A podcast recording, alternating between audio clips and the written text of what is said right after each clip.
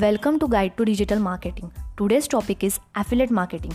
Affiliate marketing means an advertising course of action by which an online retailer pays a commission to an outer site for traffic or deals created from its references. How do you earn through online with affiliate marketing? First, develop an audience. To earn money through affiliate, one must successfully. Second, acquire an audience. You need to get graspable somehow as you have to find potential customers for affiliates. Third, to build up a crowd of people, we can think about few prospects. Create and develop a blog or other content sites. Share videos on YouTube channels. Try to gain visibility on social networks. Collect email address for email marketing.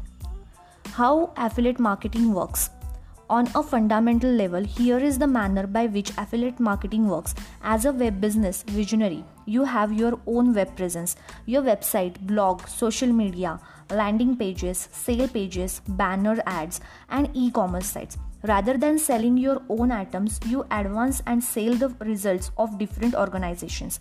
You show the items on your site or deals pages.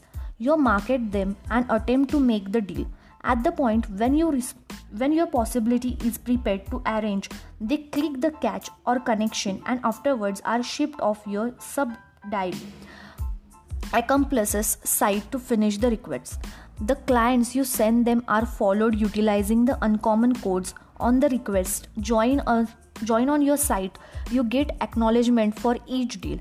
Try not to stress. It is convoluted. It's a straightforward reorder to learn more about affiliate marketing course, visit to guide to digitalmarketing.in and join online digital marketing course. Thank you.